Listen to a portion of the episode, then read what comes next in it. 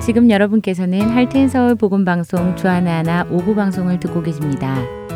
주안의 하나 오부에서는 Story Time과 Let's Read the Bible, Hello Jesus, 그리고 은혜의 설교 말씀이 준비되어 있습니다. 먼저 Story Time 함께 하시겠습니다.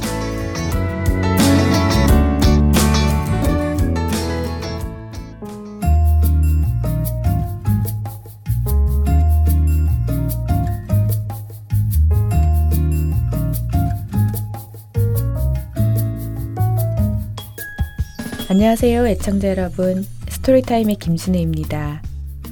망치, 톱, 줄자, 이런 것들을 담고 있는 상자를 toolbox, 즉 공구 상자라고 하지요.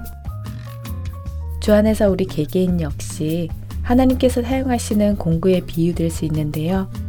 오늘 스토리를 자녀들과 들으시며 나는 주 안에서 어떤 공구일지 생각해 보시기 바랍니다. 오늘의 스토리 Talking Tools 같이 들으시겠습니다. 데이빗과 제이는 친한 친구 사이였습니다. 그러나 어느 날부턴가 데이빗은 제이를 질투하기 시작했습니다. 제이가 자신보다 모든 면에서 월등히 잘하고 점점 모든 사람들이 제이에게만 집중하고 관심을 보이는 것 같다고 생각했기 때문입니다. 그러던 어느 날 데이빗은 제이로부터 함께 테니스를 치러 가자는 전화를 받게 되고 기분이 나빠진 데이빗은 차갑게 거절합니다. 아들의 태도에 놀란 엄마는 그 이유를 물으시고 데이빗은 제이가 일부러 자기를 이기고 싶어서 전화를 한 것 같다고 말합니다. 엄마는 옳은 생각이 아니라고 말씀하셨지만 데이빗의 마음에는 이미 제이를 향한 오해와 질투가 가득했습니다. 잠시 뒤 데이비스의 삼촌이 집에 오시고 데이비스에게 함께 할머니 집에 문을 고치러 가자고 하십니다. 데이비스는 흔쾌히 삼촌과 함께 할머니 집으로 가서 삼촌을 돕기로 합니다. 함께 대화를 하며 문을 고치던 중 삼촌은 지난번 성가대에서 제이가 솔로 공연을 아주 잘했다고 제이를 칭찬하자 데이비스는 갑자기 말이 없어졌습니다. 무언가 이상하다고 느낀 삼촌은 데이빗에게 제이와 무슨 일이 있었는지를 물으십니다. 삼촌의 질문에 데이빗은 자신의 속상한 마음을 털어놓기 시작했습니다. 성가대에서 솔로는 원래 자신이 하던 파트인데 자신이 데려온 친구 제이가 언제부턴가 그 자리를 꿰차기 시작했고 성경에 대해서도 더 많이 배우고 주일학교에서 선생님의 질문에 답도 더 많이 한다고 이야기합니다. 심지어 테니스마저도 자신보다 잘하며 어디에 가든 모든 사람들이 제이가 잘한다는 이야기밖에 하지 않는다고 말하며 속상해 했습니다. 데이빗의 마음을 알게 된 삼촌은 데이빗에게 어릴 적 종종 해주던 상상 이야기를 들려주기로 합니다. 눈을 감고 삼촌이 들려주는 이야기를 머릿속으로 잘 그려보며 들어보라고 하지요. 삼촌이 들려준 이야기는 삼촌의 공구 상자에서 일어난 일이었습니다. 가장 먼저 망치가 주인이 더 이상 자신을 쓰지 않고 높여만 놓고 있다고 불평을 늘어놓기 시작했습니다. 이 말을 듣던 톱은 자신이 더 힘든 일을 하고 있다며 나무를 자를 때마다 이가 너무 아프다고 말하며 더 이상 자르는 일을 하고 싶지 않다고 불평하지요. 그때 옆에 있던 테이프가 자신은 주인에게 아무런 관심조차 받지 못한다고 말하며 속상해 했습니다. 그때 망치가 다시 말했습니다. 테이프는 적어도 이 상자 안에서는 하나뿐이니 다른 테이프와 경쟁할 일은 없으니 괜찮은 것이라고 말입니다. 자신은 또 다른 망치와 늘 경쟁해야 하고 어떤 날에는 주인이 자신이 아닌 다른 망치라도 하루 종일 사용하는 날에는 꼼짝없이 이 상자 안에서만 누워 있어야 한다고 말합니다. 그때 모든 대화를 듣던 공구상자가 모두 그만하라고 말합니다. 자신이 할 수 있는 일이라곤 그저 늘 불평만 쏟아내는 도구들을 모두 담아두고만 있는 일뿐이라며 그 누구도 자신에 대해 언급하지도 칭찬하지도 않는다고 이야기합니다. 이야기는 이렇게 끝이 나고 데이비스는 이야기를 아주 재미있게 들었다며 그저 도구일 뿐인 연장들은 불평만 할 게 아니라 자기가 해야 할 일을 해야 한다고 말합니다. 데이비스의 말에 삼촌은 우리들도 하나님의 손에 있는 도구라며 하나님께서 맡기신 일을 해야 한다고 일러주시지요. 그러나 데이비스는 제이가 모든 것을 다 하고 있기 때문에 자신이 할 일은 아무것도 없다고 말합니다. 각자의 역할이 있고 그 역할을 감당하는 것처럼 하나님은 한계가 아닌 여러 가지의 도구를 가지고 계시다고 설명하지요. 또한 그 도구를 한 번에 사용하지 않으신다고 가르쳐 주십니다. 공구상자에 누워서 그 순서를 기다려야 하는 도구처럼 하나님께서 우리를 사용하실 때까지 기다릴 수 있어야 한다고 말해 주십니다. 도구는 주인에게 나를 언제 쓰실 거냐며 불평하지 않는다고 알려주시며 그저 주인의 손에 맡겨져서 그가 쓰시는 대로 쓰임을 받는 것이라고 일러주시지요. 삼촌의 설명에 데이비스는 그제서야 자신이 그동안 이기적이었음을 회개하며 하나님의 쓰임을 받을 때까지 기다릴 것이라고 다짐하며 오늘의 드라마는 마칩니다. 찬양 들으시고 스토리타임으로 돌아오겠습니다.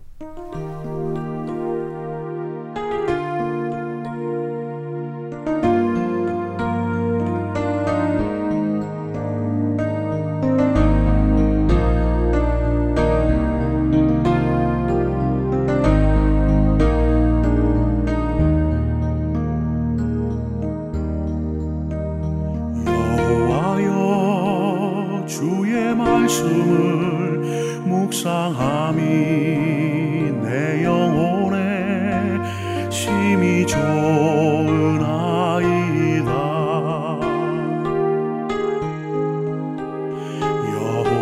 여호와여 주의 말씀을 묵상함이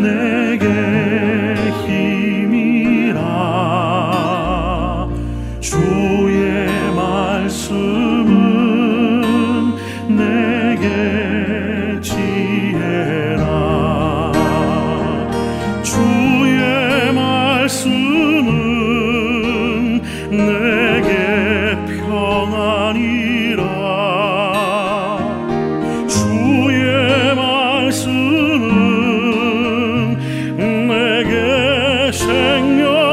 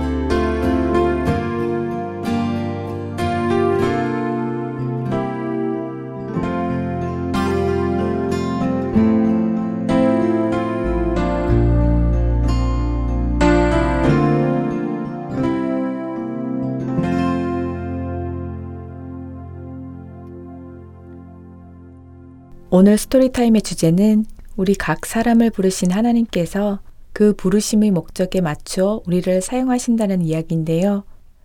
때때로 우리는 자신의 생각만큼 하나님께 쓰임을 받지 못한다고 느낄 때 마음이 약해지기도 하고 실망하게도 됩니다. 마치 자신이 쓸모없는 사람인 것처럼 느껴지기 때문인데요. 그러나 하나님 나라에서 쓸모없는 사람은 없지요. 하나님께서는 부르신 모든 사람을 각각의 자리에서 사용하시기 때문입니다. 그런데 문제는 하나님의 계획하심과 우리의 생각이 틀릴 때 나타납니다. 자신은 이런 방식으로 이런 곳에 쓰임 받고 싶어 하는데 하나님께서는 저런 방식으로 저런 곳에 쓰시려 하실 때 우리는 하나님의 계획을 받아들이지 못하고 자신의 생각대로 쓰임 받지 못하기에 아예 하나님께서 자신을 신경 쓰지 않으신다고 판단해 버리는 오류를 범하지요. 오늘 우리 자녀들과 이 이야기를 나누며 시작해 보시면 좋겠습니다. 우리 아이들이 하나님 나라에서 어떻게 쓰임을 받기를 원하고 있는지 혹시 구체적으로 생각을 하고 있는 자녀들이 있는지 한번 나누어 보세요. 막연하게 쓰임 받기를 원한다고 대답하는 자녀들도 있을 것이고 구체적으로 어떤 곳에 어떤 모습으로 쓰임 받기를 원해요 라고 부모님들을 놀라게 하는 답변도 나올 것입니다. 혹은 나는 모르겠어요. 나는 잘하는 것이 없어서 하나님께서 쓰시지 않으실 것 같아요. 라고 대답하는 자녀들도 있을 것입니다. 아이들의 답변에 따라 칭찬해 주실 것은 칭찬해 주시고 용기를 주실 것은 용기를 주시기 바랍니다. 그리고 특별히 자신은 잘하는 것이 없어서 하나님께 쓰임 받지 못할 것이라고 답하는 자녀들을 위해서는 하나님께 쓰임 받는 사람은 잘하는 것이 있어서가 아니라 하나님을 사랑하기 때문에 쓰임 받는 것이며 하나님의 능력은 그 사람이 잘하는 일을 통해 나타나기보다는 잘 못하는 일에서 나타나는 것을 설명해 주세요. 중요한 것은 그 사람이 하나님의 손에 붙들려 있는가 아닌가 하는 것이지요. 성경은 종종 하나님을 토기장이로 우리는 그분의 손에 들린 진흙 한 덩이로 비유하고 있습니다. 토기장이는 자신의 계획을 따라 한 덩이 진흙을 필요한 모습으로 만들어 갑니다. 진흙의 의견을 따르는 것이 아니라 토기장의 계획을 따라서 말입니다. 모든 것을 아시는 하나님, 불가능한 것이 없으신 하나님은 그분의 철저하신 계획을 따라 우리를 적재적소에 사용하셔서 그분의 뜻을 이루시고 그분의 영광을 나타내십니다. 그렇기에 우리와 우리 자녀들이 정말 포커스해야 하는 것은 내가 하나님의 손에 붙들려 있느냐 아니냐 하는 것입니다. 우리의 초점은 내가 늘 주님의 손에 붙들려 있는 것에 있어야 합니다. 이 일에 누가 더 많이 쓰임 받고 더 중요하게 쓰임 받고 하는 것이 중요한 것이 아닙니다. 그분의 뜻에 따라 쓰임 받느냐 아니냐 하는 것이 가장 중요한 것입니다. 그렇기에 다른 형제 자매들이 어디에 쓰임 받는지 시기할 것이 없습니다. 우리 각자는 우리 각자에게 맞는 곳에 부름받아 쓰임 받기 때문입니다. 오늘 우리 자녀들과 이 사실에 대해 나누시기 바랍니다. 우리 자녀들이 너무 자만하지 않도록 또한 너무 좌절하지도 않도록 이 사실을 분명하게 깨닫게 해주세요. 그분의 손에 붙잡히는 것이 중요하다는 것을 말입니다. 끝으로 자녀들과 디모데후서 2장 20절에서 21절의 말씀을 함께 읽으시며 우리 자녀들이 정말 포커스해야 하는 것은 무엇일지 나누어 보시기 바랍니다. 자신을 깨끗하게 준비하여 주인이 쓰시고자 할때 귀하게 그 자리에 합당한 대로 쓰임 받을 수 있는 우리 모두가 되기를 소망합니다.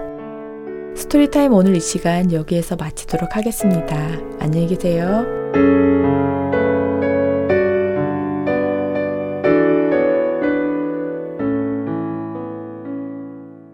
계속해서 Let's Read the Bible로 이어드립니다.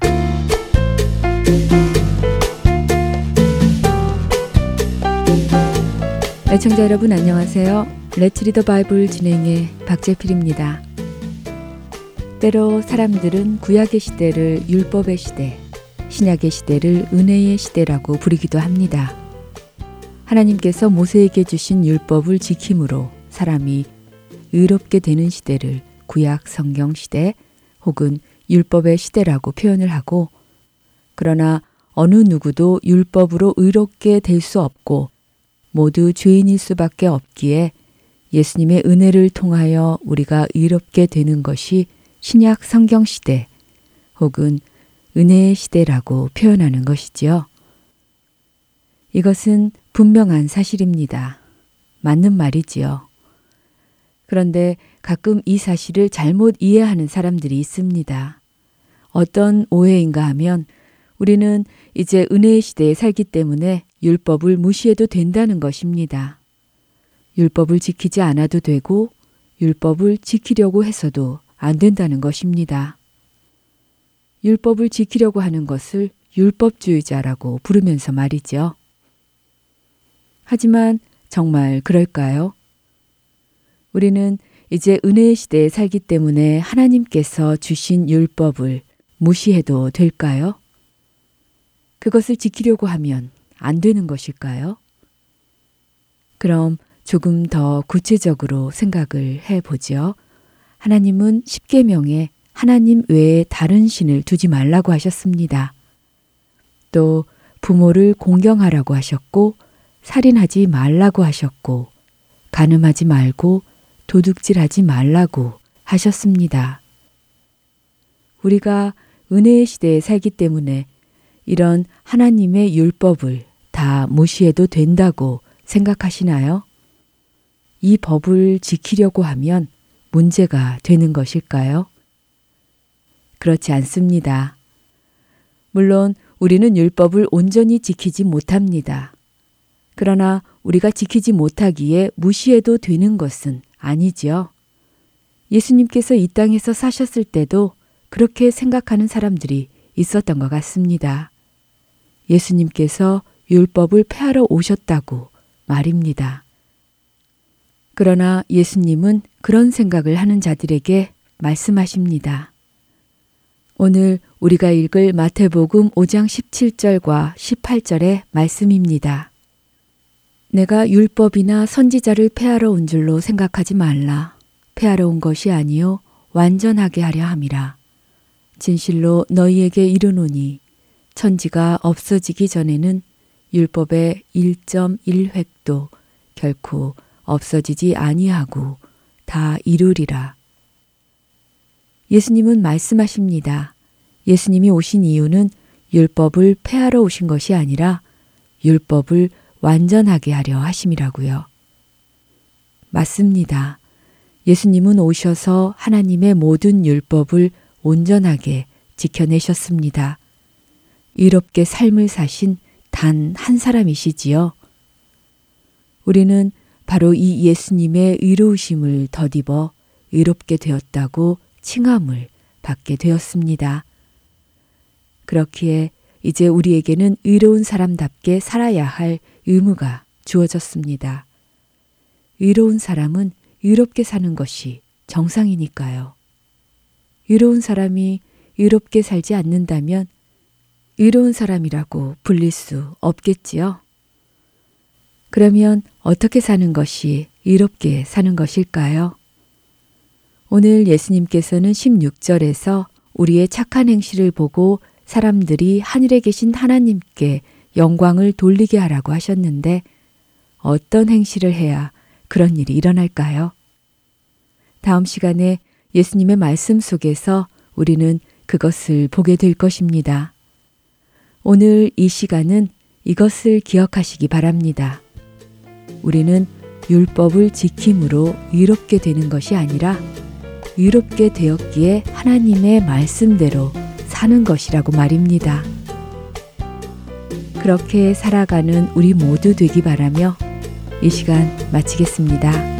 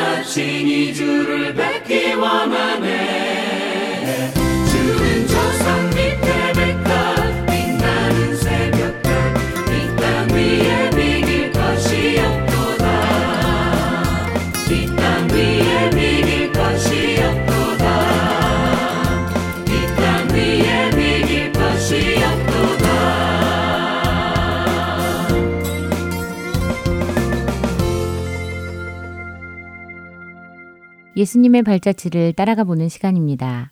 Hello Jesus 함께 하도록 하겠습니다.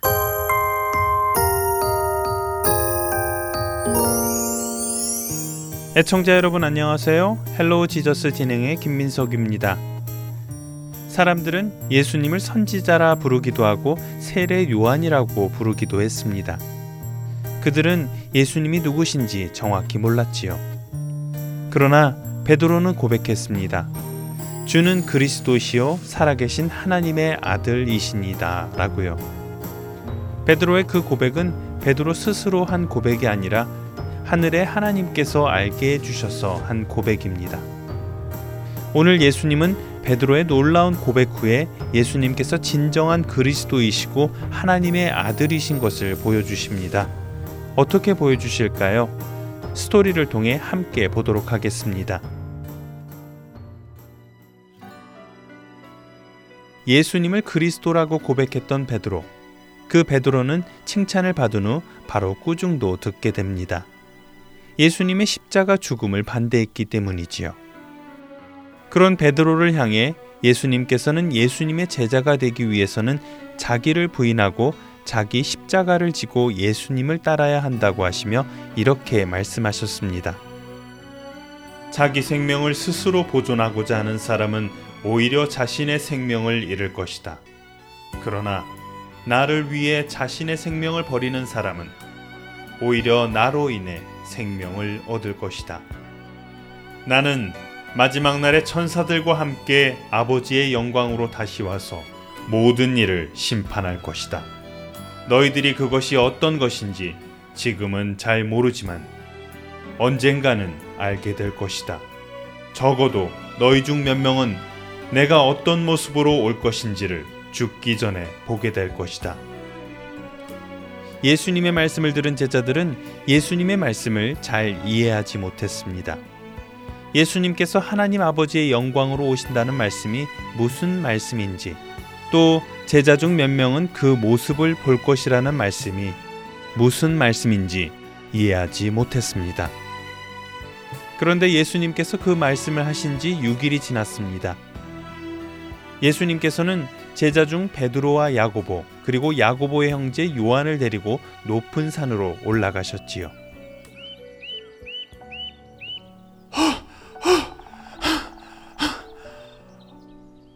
아이고 걸음도 빠르시지.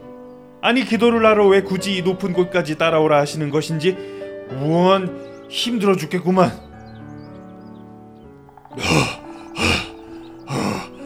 아이고 그러게 말이야. 뭐 기도를 꼭 이렇게 높은 산에 와서 해야 하나? 좀 쉬다 가셔도 될 텐데. 아이고 힘들다.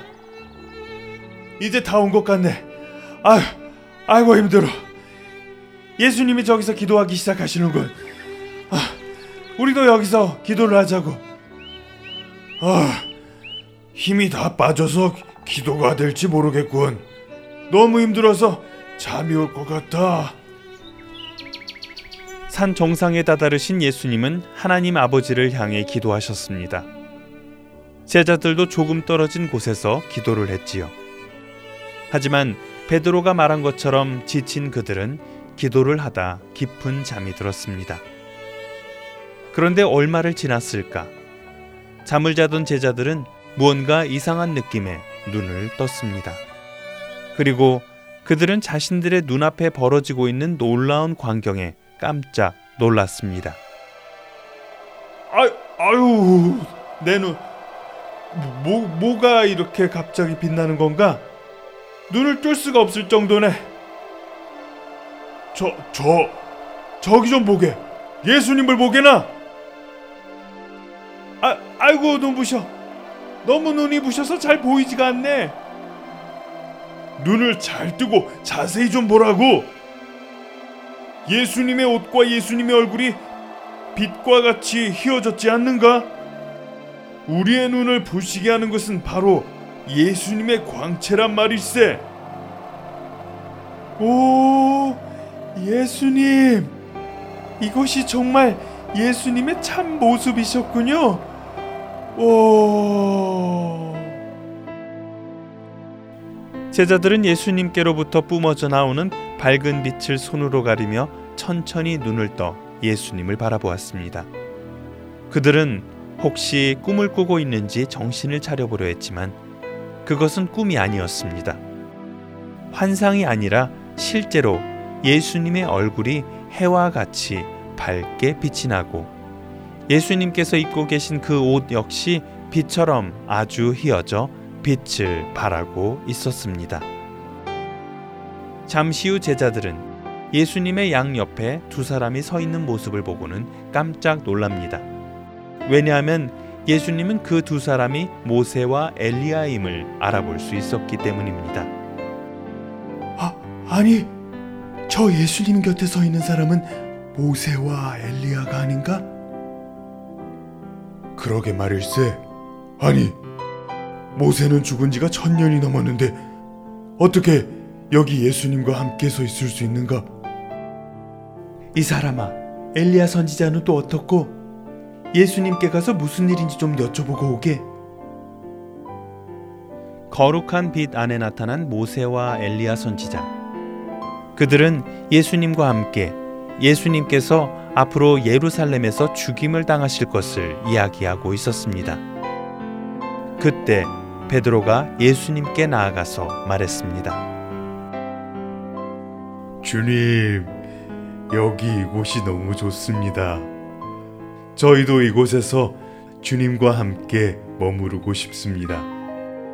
예수님께서 허락만 해주시면 지금이라도 당장 제가 가서 예수님께서 머무르실 수 있는 천막을 당장 가서 지어오겠습니다.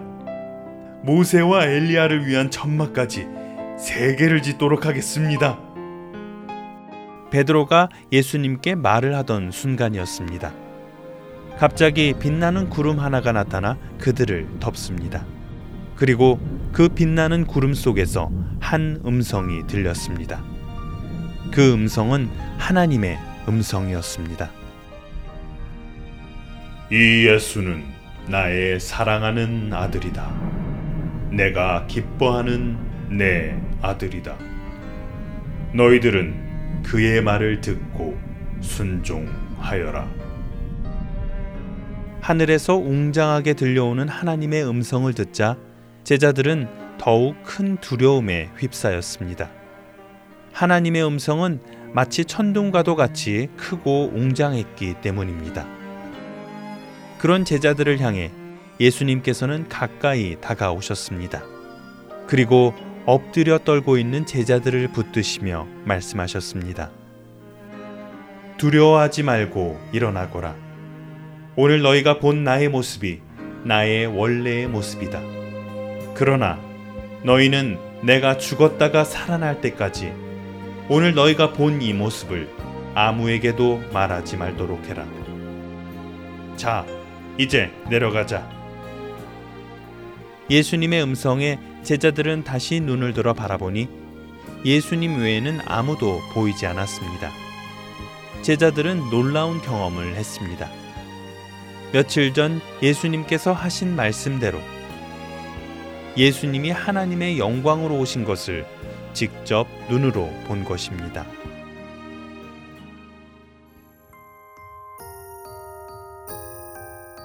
오늘 제자들은 예수님의 원래의 영광의 모습을 보았습니다. 그것은 정말 놀라운 광경입니다. 언젠가 우리도 예수님의 그 모습을 볼 날이 올 것입니다. 천국에서 그분의 그 영광 안에서 함께 영원히 살아갈 것입니다. Hello Jesus 오늘 이 시간 여기에서 마치도록 하겠습니다. 안녕히 계세요.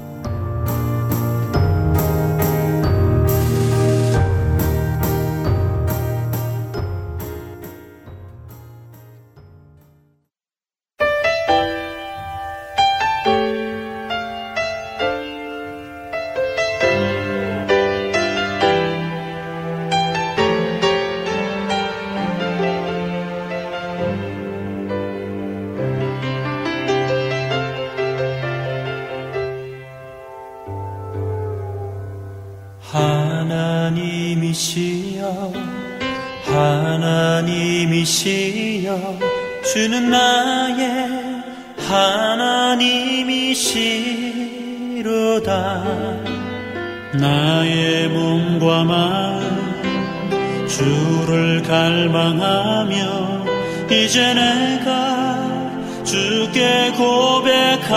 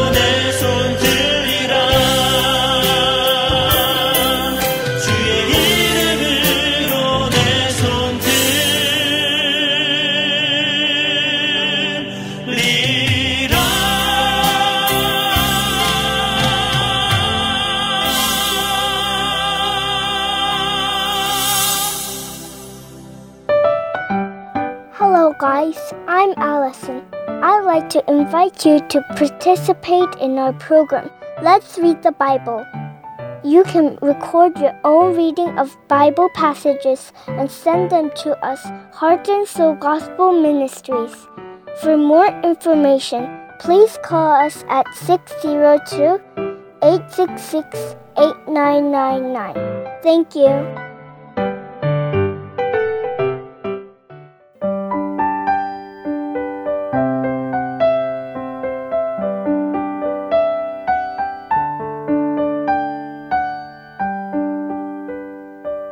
시리즈 설교 시간입니다. 캘리포니아주 LA에 위치한 한길교회 노진주 목사님께서 3월 5주 동안 교회가 보는 환상들이라는 제목의 시리즈 설교를 전해 주십니다. 그 세 번째 시간으로 오늘은 스가랴 4장 6절에서 9절 말씀을 본문으로 하나님이 함께 하시는 교회라는 제목의 설교 말씀 전해 주십니다. 은혜의 시간 되시기 바랍니다. 하나님의 말씀 스가랴서 4장 6절부터 9절까지는 말씀 보도록 하겠습니다. 그가 내게 대답하여 이르되 여호와께서 수르바벨에게 하신 말씀이 이러하니라. 만군의 여호와께서 말씀하시되 이는 힘으로 되지 아니하며 능으로 되지 아니하고 오직 나의 영으로 되느니라. 큰 산아 내가 무엇이냐? 내가 수르바벨 앞에서 평지가 되리라 그가 머릿돌을 내놓을 때에 무리가 외치기를 은총 은총이 그에게 있을지어다 하리라 하셨고 여호와의 말씀이 또 내게 임하여 이르시되 수르바벨의 손이 이 성전의 기초를 놓았은즉 그의 손이 또한 그 일을 마치리라 하셨나니 만군의 여호와께서 나를 너희에게 보내신 줄을 내가 알리라 하셨느니라 아멘 말씀입니다. 솔로몬이 성전을 그 건축할 때 아, 성전을 건축하기 위해서 고용한 사람들의 수를 보면 노동자가 3만 명이었고 그리고 돌이나 나무를 운반하는 사람들이 7만 명, 산에서 돌을 뜨는 자가 8만 명, 그리고 포맨이 3천, 어, 3,300명이었다고 했습니다. 그러니까 기본적으로 그 공사에 직접 참여해서 했던 노동자의 수만 18만 3천 명이었습니다. 그 외에 거기에는 건축가들이 있었고 음식을 만들어 나르는 사람들이 있었고 행정일을 돌보는 사람들도 있었으니까 거의 이스라엘의 거의 모든 장정들이 다 총동원되었다고 말할 수 있을 것 같습니다. 근 20만 명 정도의 풀타임 고용인들이 7년에 걸쳐서 성전을 완공했으니까 그 역사의 방대함도 말할 수 없는 것이지만 그동안 백성들이 겪었을 불편도 정말로 엄청난 것이었습니다. 아마 최근에 이사하신 분들은 조금 더 생생하게 이 경험이 와닿으실 텐데 이사하는 일만도 보통 일이 아니라서 이사를 해서 짐을 다시 정리하고 꾸리고 그리고 셀을 하는 데까지 그때까지도 집안이 전쟁터 같고 사는 게 사는 것 같지 않습니다. 한 2주 동안만 뭐 집에 거의 뭐 부엌을 고친다든지 아니면 뭐 화장실이나 혹은 리빙룸을 고쳐도 이건 여간 번거로운 일이 아니라서 사는 게 정말 너무 불편하고 어수선하다고 생각이 되는데 20만 명이 동원되어서 7년 동안 성전을 짓는 일을 계속 해야 했다면 당시의 이스라엘 백성들의 경제 사정이 얼마나 어려웠을까 하는 것도 짐작할 수 있겠고 그 7년 동안 성전을 지으면서도 이스라엘 백성들의 마음속에 얼마나 큰 불만이 있었을까 하는 건 짐작할 수 있습니다. 그런데 이 솔로몬은 어리석게도 그렇게 7년 동안 성전을 마치고 나자마자 다시 자기의 왕궁을 짓는 그 공사를 시작해서 13년 동안 자기 집을 또 지었습니다. 그러니 그 백성들이 화가 나지 않겠습니까? 그 나라가 갈라질 수밖에 없지 않겠습니까? 결국은 솔로몬 왕이 죽고 르호보암이 왕이 되었을 때, 그 아들이 왕이 되었을 때 이스라엘 백성들은 르호보암을 찾아가서 사정을 합니다. 이제 공사 그만합시다. 못 살겠습니다. 하지만 르호보암은 그 말을 듣지 않았습니다. 그리고 결국은 이스라엘과 유대로 남왕과 북왕국으로 갈라지게 아, 되죠. 아, 그것도 그런데 아주 새로운 집을 짓는 건 아니더라도 이렇게 어, 방대하고 어마어마한 공사인데 무너진 벽을 새로 쌓고 뭐 기둥을 세우고 지붕을 얹고 실내 장식을 해야 하는 거의 새로 짓는 것과 다를 바 없는 그 complete renovation을 해야 했던 스가랴 시대의 유대인들의 심정은 어땠을까요?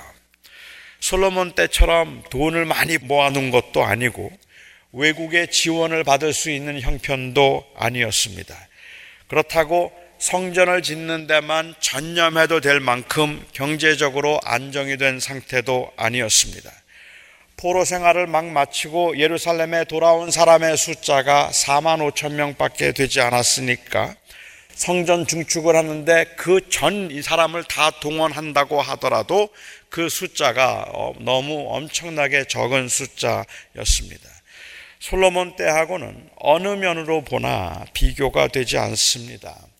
인간적인 계산으로 따져보면 솔로몬 때 그렇게 엄청난 사람들이 엄청난 물량 지원과 온 백성이 하나가 되어서 7년 동안 해야 했던 이 공사를 당시 4만 5천 명의 가난하기 이를 데 없는 사람들이 그리고 힘없는 사람들이 반대와 핍박 가운데서 아무것도 가진 것 없이 성전을 다시 재건한다는 일은 가능해 보이지 않았을 겁니다.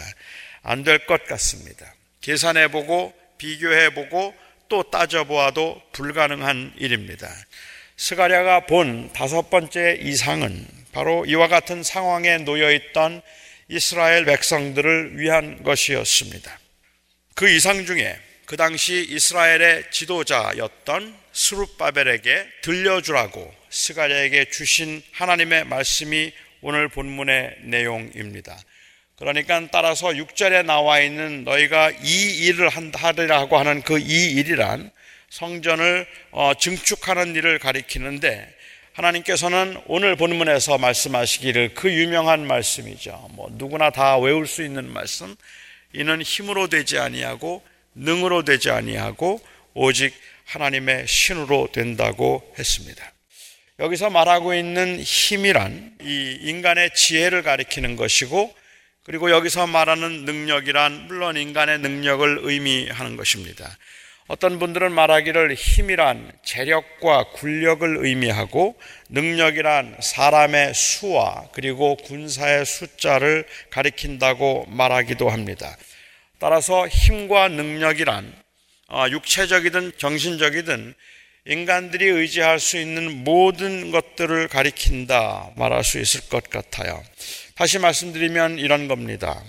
이스라엘 백성들은 성전을 지으면서 처음에는 통회하는 마음과 그리고 흥분된 마음으로 이 역사를 시작했지만 시간이 지나면 지날수록 불안하기 그지 없습니다. 솔로몬이 성전을 지을 때 20만 명이 동원되었는데도 지금 동원할 수 있는 숫자는 다 모아도 4만 5천 밖에 되지 않습니다. 돈도 없습니다. 백성들이 그 일을 위해서 헌신하는데 온전히 하나가 된 것도 아니고 외부 세력으로부터의 반대가 많아서 거의 전쟁을 하면서 성전을 지어야 할 판입니다. 이런 상황에서 성전 짓는 것이 가능하겠습니까? 아무리 보아도 인간적으로는 희망이 없어 보인다는 말입니다. 그런 그들에게 하나님께서 하시는 말씀은 인간적인 힘으로 되는 것이 아니라 하나님의 신으로 되는 것이다 라고 말씀을 하십니다. 이는 힘으로도 되지 아니하고 능으로도 되지 아니하나 오직 여호와의 신으로 된다. 나의 신으로 가능하다 말씀하셨습니다. 같은 맥락이긴 하지만 저는 오늘 이 말씀을 한 두 가지 면에서 생각해 보고 싶습니다. 우선 이 말씀을 대할 때 힘으로 되지 아니하고 능으로 되지 아니하나 하나님의 신으로 된다고 말을 하면 일반적으로 사람들은 생각하기를 이 하나님의 신과 인간적인 힘과 능력은 대치되는 개념이라고 생각을 하는 것이죠. 그래서 인간의 힘과 능력을 의지하는 것은 불신앙적인 것이고 참 신앙은 여호와 하나님의 신만 의지하는 것이라고 생각하는 경우입니다. 오직 성령의 인도하심을 받고 성령의 능력과 도우심으로 사는 사람들은 인간의 지혜나 인간의 지식이나 혹은 재물을 의지하지 않고 온전히 성령께서 인도하시는 대로 초월적이고 초자연적으로 살아야만 한다고 그렇게 생각하는 경우입니다. 그래서 성령의 역사를 말할 때에 그 성령의 역사를 말할 때는 왠지 기적적이고 예기치 않았던 급작스러운 모양으로 발생한 일들을 가리키는 것 같고 점진적이고 예상했던 대로 일이 진행이 될 때에는 인간적으로 된 것이라고 사람들은 생각한다는 말이죠. 가령 어느 분이 돈이 100불이 필요해서 기도를 했는데 하나님 저에게 100불을 주십시오라고 그렇게 기도를 했는데 생각지도 않았던 사람이 찾아와서 어, 옛날에 100불 꾼 거라고 하면서 돌려주면 성령의 역사인 것 같고 하나님께 100불을 달라고 기도하는 중에 치킨에 양념을 조금 달리해서 손님들에게 친절하게 했더니 매상이 더 오르면 그거는 기도하고 한 행동이라 할지라도 내 지혜로 한 것 같고 인간적으로 한 것처럼 생각된다는 말입니다. 제가 목회를 하고 설교를 해도 묵상을 하고 기도하다가 마음속에 떠오르는 생각을 아무 준비 없이 외치면 그것은 성령의 능력이고 성령의 도우심인 것 같고 책을 읽고 원고를 준비해서 작성하면 인간적인 방법으로 하는 것처럼 사람들은 생각하죠. 병에 걸린 사람이 있어서 그 사람을 데리고 산기도를 가서 기도를 하고 성령의 힘으로 그렇게 병을 고치고 나면 그러면 성령의 역사라고 생각하고 때로는 그냥 병원에서 진찰 한번 받아보시라고 권하는 것은 인간의 지혜라고 사람들은 생각할 수 있습니다. 물론 성령의 역사가 인간의 예상과 이성적이고 합리적인 방법을 뛰어넘는 기적적이고 초자연적인 방법으로 급작스럽게 임할 수 있습니다. 때로는 그런 방법으로 임하지 않고는 문제의 해결이 안 되는 경우들도 물론 있습니다. 그럼에도 불구하고 성령께서는 우리가 생각하고 예상하는 것을 뛰어넘는 방법으로 역사하시기는 하더라도 하나님께서 인간의 지혜나 인간의 힘으로 되는 것이 아니다 라고 말씀을 하신 이유는 인간의 지혜와 인간의 힘이 악하기 때문에 그것들을 의지해서는 안 된다는 의지해서는 안 된다는 말씀으로 하신 말씀이 아니라 그것 자체로는 너무 미약하기 때문에 어, 하나님께서는 그것만으로는 안 된다는 것을 말씀하셨음을 잊지 말아야 합니다. 하나님께서는 당신께서 만드시고 보기에 좋았더라고 하셨던 것들을 원수로 여기지 않습니다. 이 땅에 있는 인간에게 하나님께서 주신 지혜와 인간에게 하나님께서 주신 그러한 모든 여건들과 능력들을 하나님께서는 악한 것이라고 말하지 않는다는 말이죠. 사람들이 인간의 지혜와 능력으로 하나님을 의지하지 아니하고 그것이 마치 내 것인 것처럼 내가 모든 것을 다 할 수 있는 것처럼 생각하는 그 교만이 심각한 문제이기는 하지만 그럼에도 불구하고 그 교만함은 죄악이라 할지라도 인간적인 지혜와 능력이 그것이 죄가 되는 것은 아닙니다. 지난주에는 저희가 새가족 환영회를 저희 집에서 했는데요. 새가족 환영회를 준비하면서 그 제 아내가 가구를 다 새로 rearrange를 해서 가구를 다 옮겨 어, 놓았습니다. 저는 얼바인의 집회가 있어서 3일 동안 집을 비우고 있는 동안에 책장을 다 옮기고 책상도 다 옮겼어요. 뭐 책상, 책장을 다 옮겨서 집을 완전히 다 바꿔 놓았는데 저희 집 식탁이 너무 무거워요. 너무 무거워서 제 아내와 아들 둘이서는 도저히 옮길 수 없었던 것 같습니다. 제가 집회를 인도하는데 연락이 왔어요. 식탁이 너무 무거워서 움직일 수가 없다고 어, 이 눕혀 놓았는데 일으켜 세울 수가 없대요. 그렇다고 집에 돌아오면 식탁 옮기는 걸 좀 도와달라고 저에게 연락이 왔습니다. 그래서 제가 지난 수요일 날 어, 저녁에 집에 갔더니 식탁이 그냥 눕힌 채로 어, 그대로 있었습니다. 사실 힘든 일들은 다 제 아내가 했어요. 그 뭐 가구 옮기는 거, 뭐 책상 옮기는 거, 책장 옮기는 거 다 했는데 그거는 힘에 붙여서 들 수가 없는 상황이었던 것 같아요. 식탁을 혼자 못 옮기는 거죠. 그래서 저는 제 아들과 함께 그 식탁을 세웠습니다. 제 아내는 제게 너무 고맙다고 했습니다. 그리고 저는 마치 제가 다 한 것처럼 그렇게 생색을 냈어요. 어깨를 으쓱이고 제 방으로 들어가다가 제 아내와 딸이 어, 전화 통화하는 것을 제가 어, 우연히 들었습니다. 제 아내 하는 말, 너네 아빠는 힘만, 팔 힘만 세. 말했습니다. 어, 이걸 배은 망덕이라고 하죠. 다 도와줬더니, 팔 힘만 세다. 그래서 그 이 다른 건 옮겼는데, 아, 다른 건 아무것도 하지 못한다. 이렇게 이야기를 하더라고요. 힘으로도 못하고, 능으로도 못한다는 말은 그런 것들은 다 쓸데없는 것들이니까 하나님만 의지해라. 이 말이 아니라 하나님이 도와주시고 하나님이 함께 하시면 불가능해 보이고 힘이 딸리지만 될 수 있으니까 낙심하지 말고 끝까지 가자. 그 말을 하고 있는 거라는 말씀입니다. 그러니까 이 이스라엘 백성들의 문제는 교만이 아니라 내가 다 할 수 있다고 생각했던 교만이 아니라 이스라엘의 문제는 의심과 두려움이었습니다. 우리는 돈도 없는데요. 4만 5천 명밖에 인력도 없는데요. 게다가 우리를 시기하는 사람이 너무 많아서 우리는 언제 꺾일지도 모르는데요. 그러면 주님께서 말씀하십니다. 내가 너를 도와주리라. 의사 선생님은 이제 더 이상 희망이 없다고 말했는데요.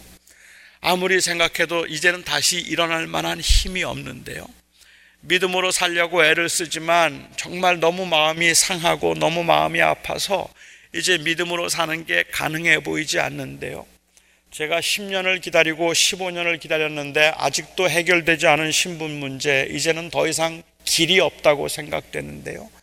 최선을 다했지만 정성을 다해서 열심히 살았지만 그럼에도 불구하고 더 이상 아무것도 할 수 없겠다는 생각이 들 만큼 거의 바닥에 와 있거나 혹은 이 막힌 담 앞에 서 있는 것 같은 그 답답한 심정 그 가운데 있을 때 주님께서 이건 힘으로 되는 것도 아니고 능으로 되는 것도 아니고 나의 신으로 되는 것이다 말씀하신다면 넌 지금까지 인간적인 것들을 의지하느라고 하나님 앞에 범죄한 것이니까 이제는 그런 것들 다 그만두고 그냥 하나님께만 매달려 그러면 된다 하는 말씀을 하고 계시는 게 아니란 말입니다.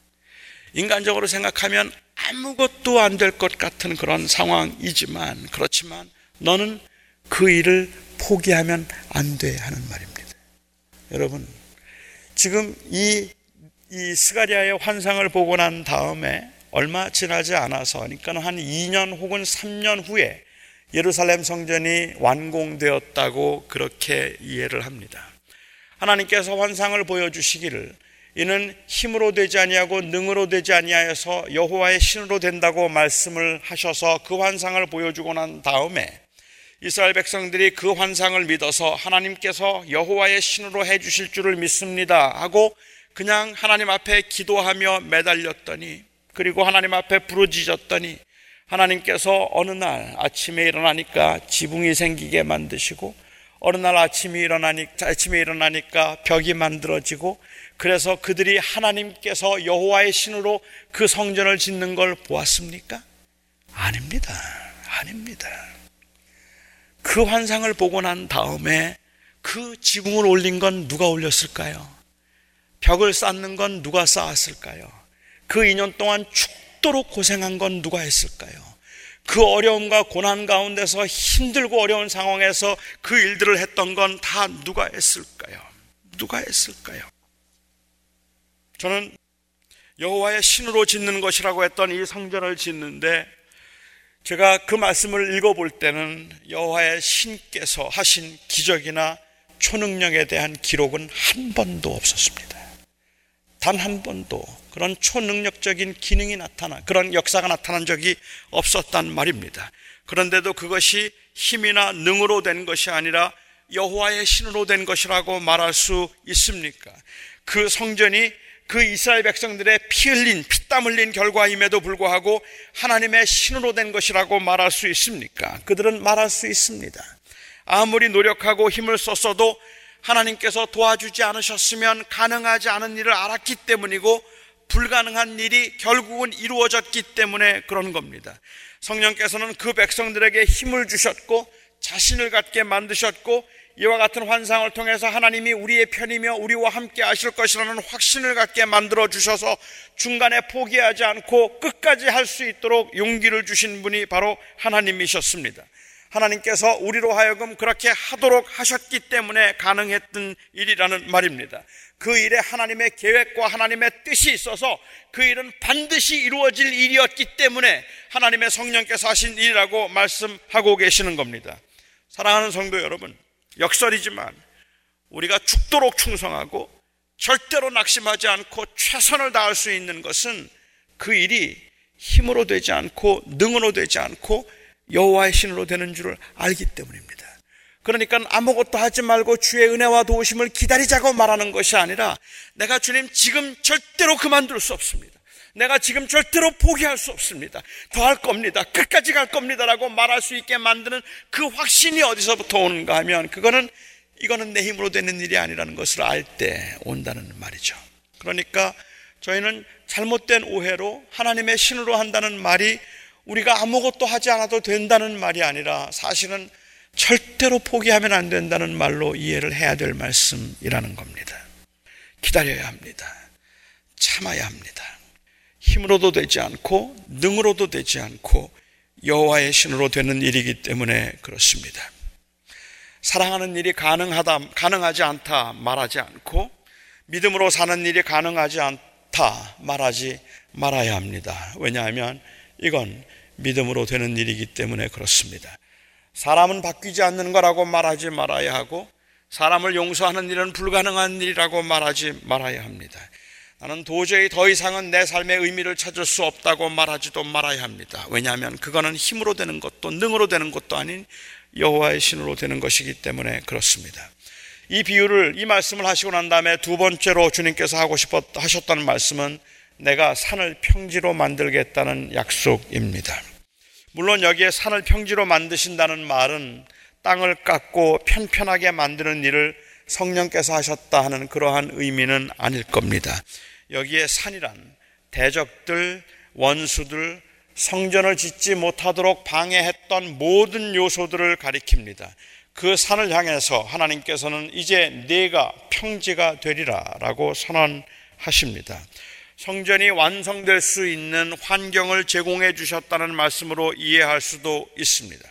하나님은 우리를 무작정 돕지 않고 목적을 가지고 도와주시는 분이니까 평지가 되게 하리라는 말씀은 이런 말씀인 것 같아요. 어린 아이가 걸음마를 시작해서 제대로 걸으려면 2,000번을 넘어져야 한답니다. 2,000번을 넘어지지 않고는 그 어린아이가 이 걸음마를 시작해서 제대로 걸을 수가 없다고 해요.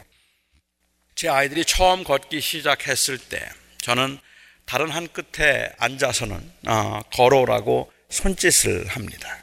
걸어오라고. 그 걷다가 뒤뚱거리고 넘어지고 또 뒤뚱거리고 넘어졌다 또 일어나고 그 모습이 너무 신기해서 저는 자꾸만 걸어오라고 괜찮다고만 해요. 그러면 아이는 뒤뚱거리면서 한 발자국씩 한 발자국씩 걸어오는데 걸어오다가 다리에 힘이 없어서 쓰러지면 쫓아가 일으켜 세우고 또 걸어오라고 했습니다. 그러면서 그 아이가 걷도록 하기 위해서 제가 했던 일이 하나가 있습니다. 그 아이가 걸어오는데 걸려 넘어지지 않도록 장애물을 치워주는 일입니다.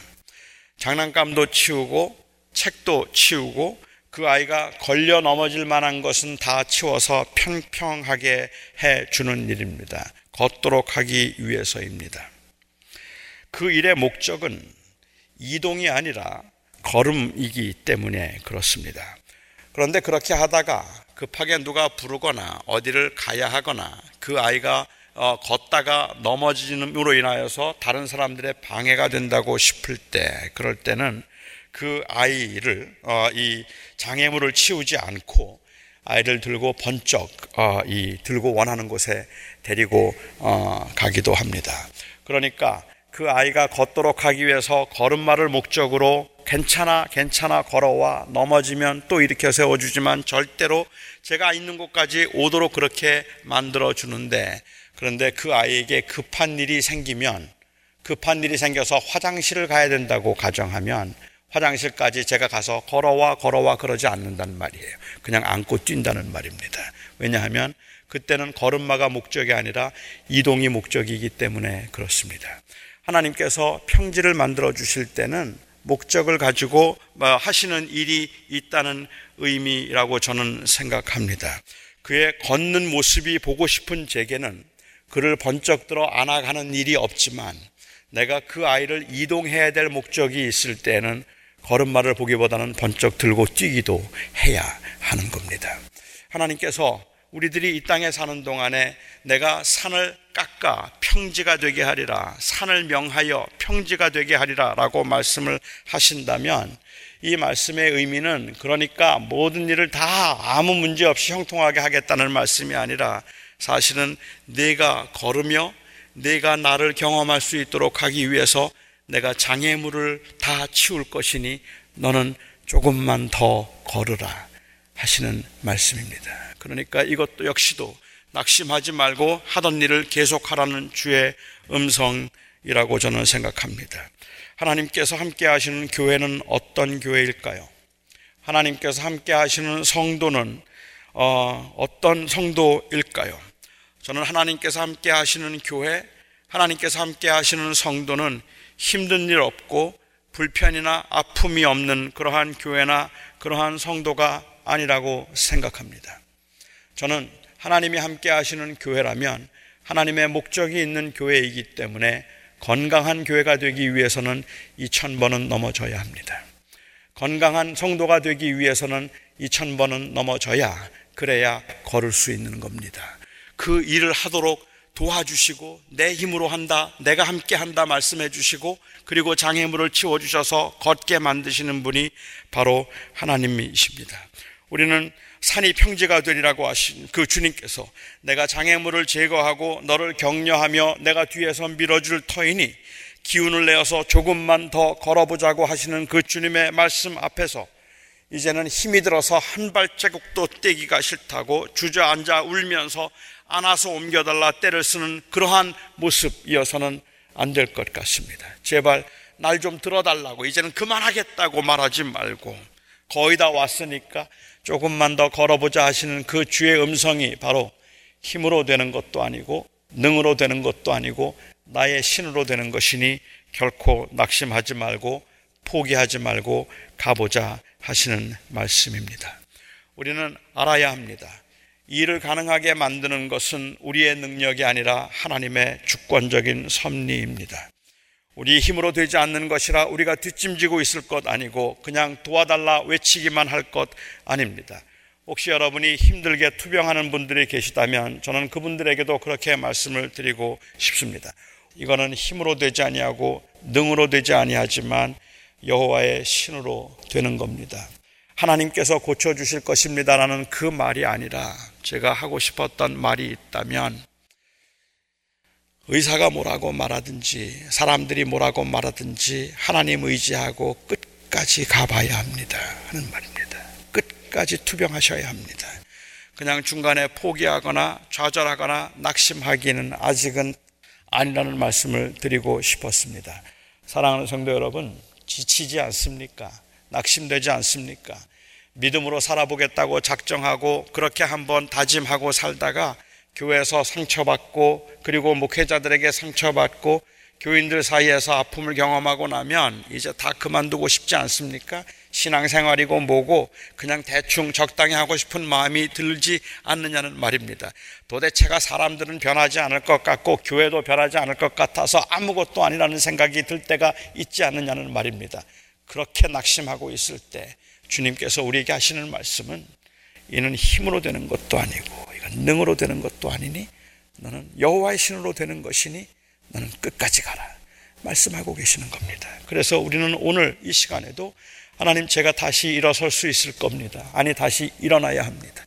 제가 주를 바라보며 살 것이며 주의 은혜를 의지하고 제가 다시 한번 믿음으로 살도록 제가 다시 몸부림을 칠 겁니다. 왜냐하면 내 힘으로는 안 될 걸 아는데 내 능력으로는 안 될 것 같아서 그만두어야 되는데 그런데 여호와의 신으로 되는 일을 하셨으니 제가 다시 일어날 겁니다. 라는 그 고백을 우리가 할 수 있어야 합니다. 하나님이 함께 하시는 교회는 인간은 아무것도 하지 않아도 하나님께서 부흥을 주시는 교회가 아니라 하나님이 함께 하시는 교회는 그 어떠한 상황에서도 그 어떠한 열악한 환경에서도 여호와 하나님의 주권과 그리스도의 주대심을 인정하고 다시 일어서서 갈 수 있는 곳 그곳이 바로 하나님이 함께 하시는 교회입니다. 사랑하는 성도 여러분 다시 일어서십시오. 다시 하십시오. 멈추었던 하나님과의 교제를 다시 시작하시고 안 된다 안 된다 말씀하지 마시고 여러분의 능력으로는 안 되지만 여호와의 신으로 되는 일이니까 그러니까 다시 하십시오. 하나님께서 여러분을 통해서 그리고 이 교회를 통해서 기어코 하나님의 일을 이루실 것입니다.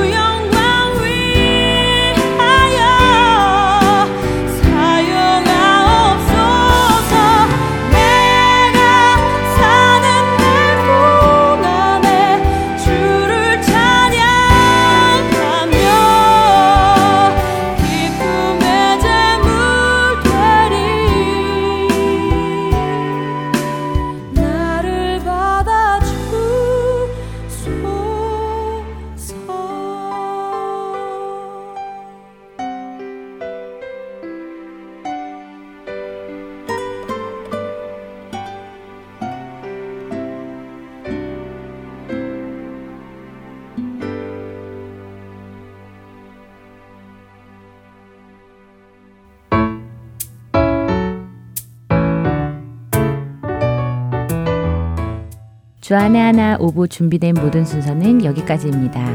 애청해주신 여러분들께 감사드리고요. 다음 시간에 다시 찾아뵙겠습니다. 안녕히 계세요.